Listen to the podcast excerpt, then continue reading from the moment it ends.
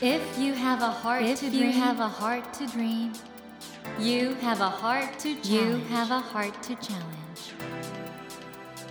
Take that take challenge. that challenge and realize and realize your dream. Your dream.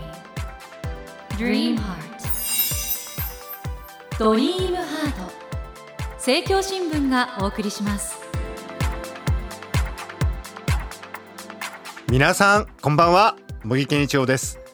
東京 FM のスタジオから全国38局ネットでお届けしています。ドリームハート。この番組は日本そして世界で活躍されている方々をゲストにお迎えしその方の挑戦にそして夢に迫っていきます。さあ今夜お迎えしたお客様は競泳元日本代表の松田武さんです。松田さんは1984年宮崎県延岡市のご出身。4歳で水泳を始め2004年のアテネ大会から北京ロンドンリオと4大会連続でオリンピックに出場し北京以降の3大会連続で4つのメダルを獲得しました。そして2016年国体を最後に28年にわたる競技生活に終止符を打ち現在はスポーツの普及発展のためにさまざまな分野で活動していらっしゃいます。そんな松田さんは先日長年のコーチ久世由美子さんとの共著「夢を喜びに変える自聴力」をディスカバー21より発売されました。久世コーチとともに28年の選手生活で身につけた自分を超える力について書かれたというこの本について詳しくお話を伺っていきます。松田選手よろしくお願いします。よろしくお願いします。いやなんかあの体が全然もやはりすごいですよね鍛え上げた肉体 うん、鍛えてたっていう言い方が正しいかもしれないですね。えっと今練習とかも現役の時ほどはされなくなった？もうもう全然練習量というかたまにジムでトレーニングしたり泳いだりするんですけど、はい、もう現役中に比べたらもう10分の1かもそれ以下以下の練習トレーニングですね今は。いやでも現役中がすごかったでしょ？う、大体1日何時間とかどういう感じなんですか？1日、まあ、午前午後泳ぐ日であれば5時間ぐらい泳いで5時間泳いでるんですか、はい、で前後に筋トレやったりとか。で他にもまあ体幹トレーニングとかやってるのでまあ週1休みぐらいでほぼトレーニングやってるって感じでしたね。もう生きている生身のスーパーマンみたいなね。で今回のご著書なんですけどね、はい、夢を喜びに変える自聴力ということで、はい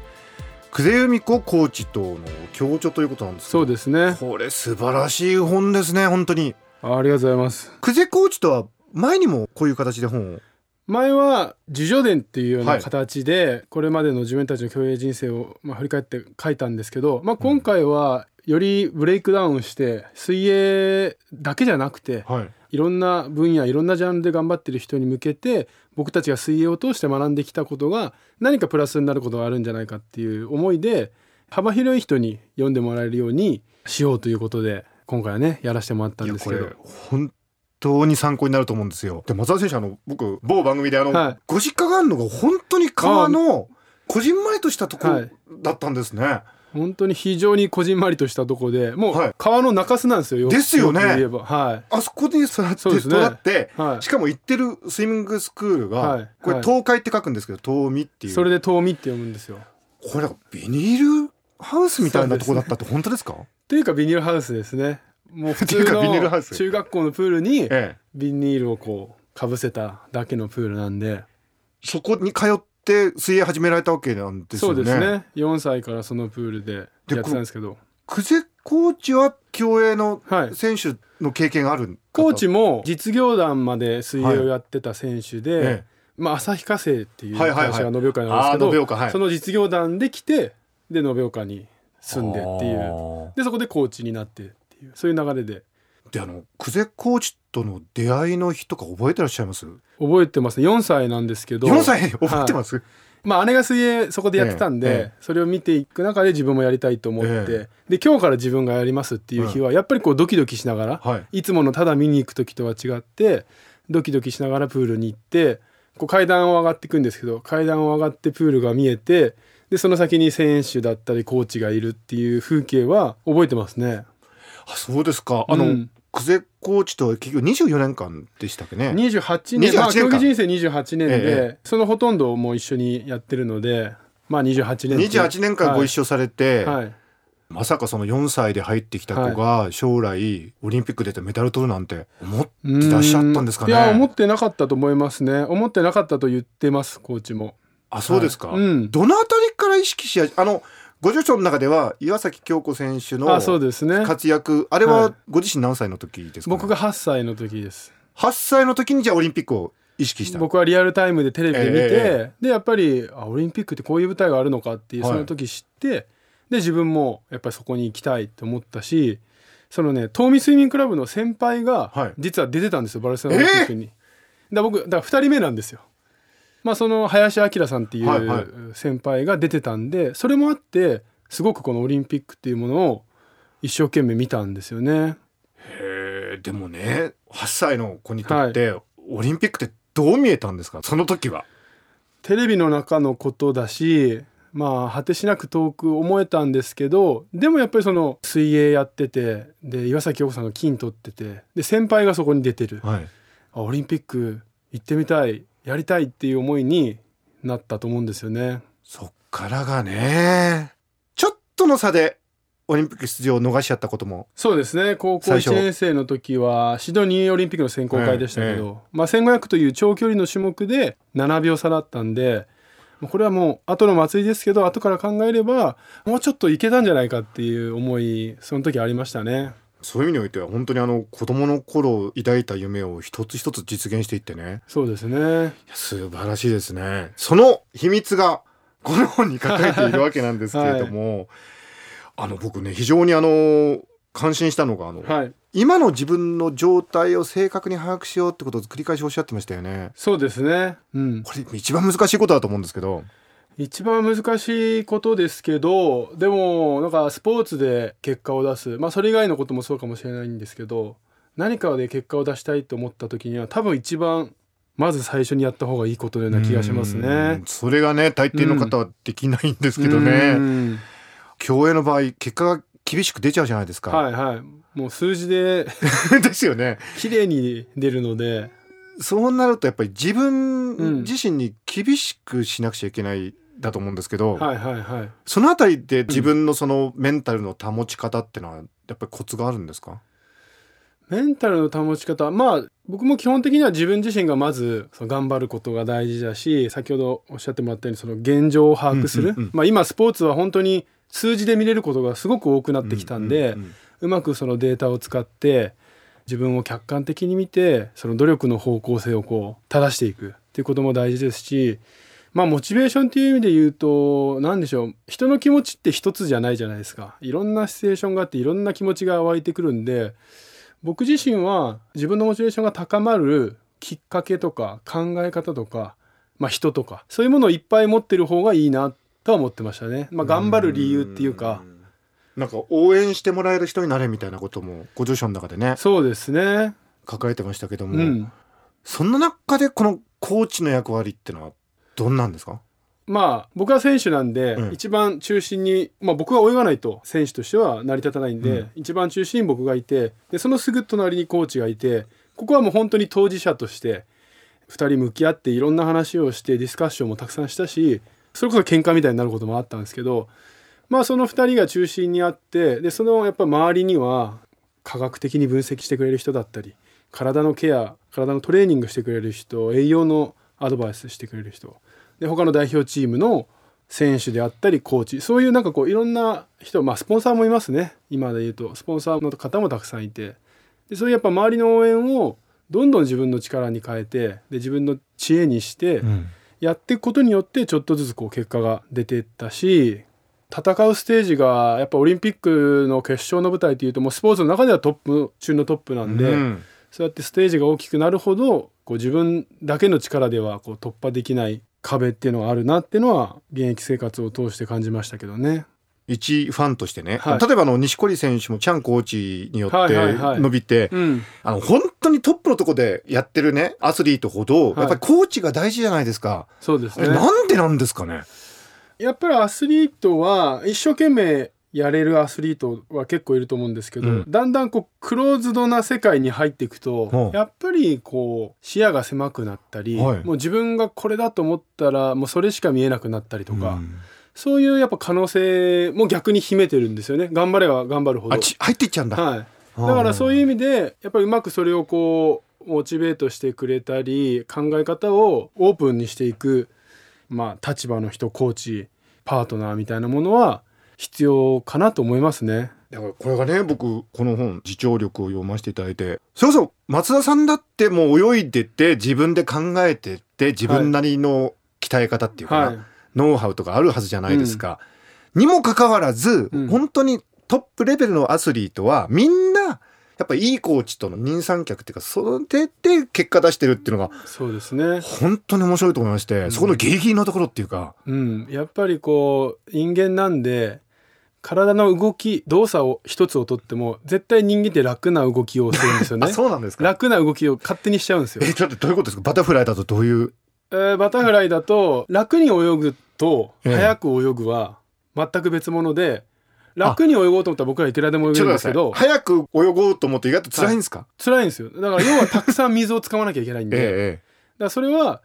速いけどきつい泳ぎなんですね。だから楽に泳ごうと思ったらそんなにたくさん水を使わないで、うん。こう例えば67割でかけば楽には泳げるんですけどでもそれじゃ速く泳げなくて。えねはい。隣のコースにフェルプスがいたりするわけですからそうねですね。だしそれは多分体の動きもそうだし 考え方もそうでへやっぱり自然と楽な方楽な方に人間って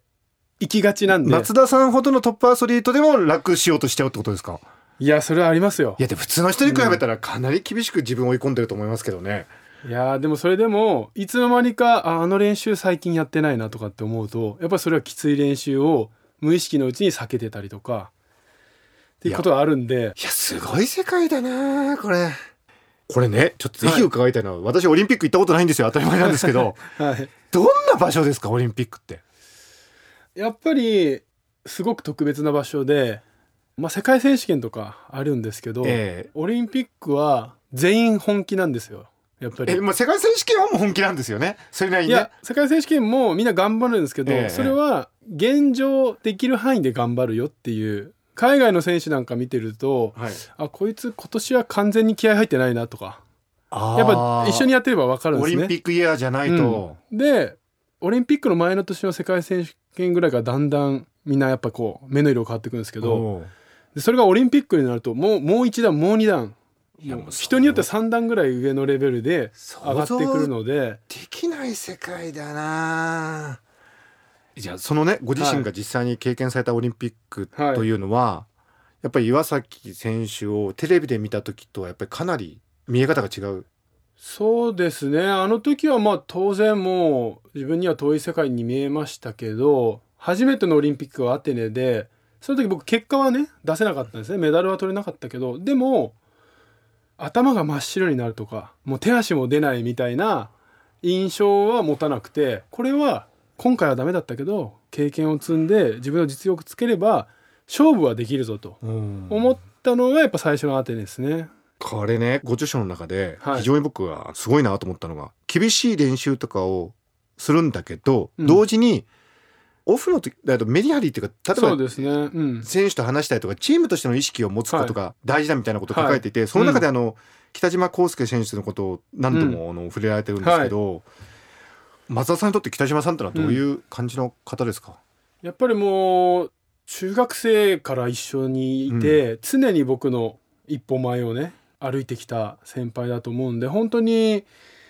自分が強くなりたいと思う中ですごく学ばせてもらった先輩ですねやっぱり。種目は違いますけれども、やはり水泳選手うん、その競技人生におけるやっぱり非常に注目すべき存在というか、そうですね。もう僕は最初アテネでメダル取れなかったですけどその時康介さんは2冠して、うんうん。やっぱその何が違うんだろうっていうのを本当に考える、まあ、アスリートとしてのモデルにはなりましたよね。今お話ししててもすごくなんか気配りもできるし素晴らしい方だなと思うんですけどご著書によればですよ。はい、当時はうん。松田選手はうん。一匹狼だったと。タイプとしては。うん、決して仲が悪いとかじゃないんですけど とにかく結果出したい。勝ちたいっていう思いが強すぎて、はい。もうなんかなんていうんですかね。チームメイトと話したり、はい。えー一緒に何か時間を共有したりすることすらも無駄な時間っていうかむあれですけど、うん。うん。なんかそういう思いが当時はありましたね。そんなことよりもとにかく結果出したいんだっていう思いがやっぱ強すぎて。いやでもねそれはねラジオを昨日、はい。例えば受験生の皆さんとか、うんうんうん。ビジネスマンの方でもビジネスパーソンの方でもそういう時ってあると思うんですよ。もう必死になっちゃって、うんうんうん。でもかえってそうするとダメだってことなんですね。やっぱり僕のそのアテネの時で言うと、はい。それをやるあまりやっぱり視野が狭くなってたり、あとは疲弊してくるんですよねやっぱりそれは。あそうか。心も体も。だいざという時に力出ないんですよそれだと。で北島選手はオンオフがうまかったってことですねうまいし、はいまあ日本中からね金メダル期待されている中で当然プールにいる時メディアに映ってる時はこうグッと集中してるんですけど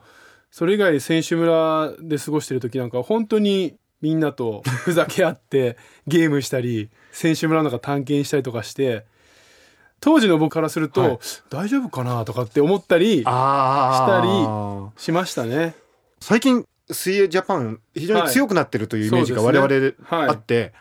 その一つの秘密がやはりそのチームとしての結束力というかそうですね。これすごいですね。うん、それがやはり今のトビオジャパンを支えてる一つの要素だと思うんですけど、うん。オリンピック最終的には一人でレースを泳がなきゃいけないんですけれども、その舞台に立つまでやはり先ほどの僕の経験と同じで周りとね思いを共有してでうまくリラックスする時間も作ったり、あとは逆に周りの選手やスタッフから学ぶこと。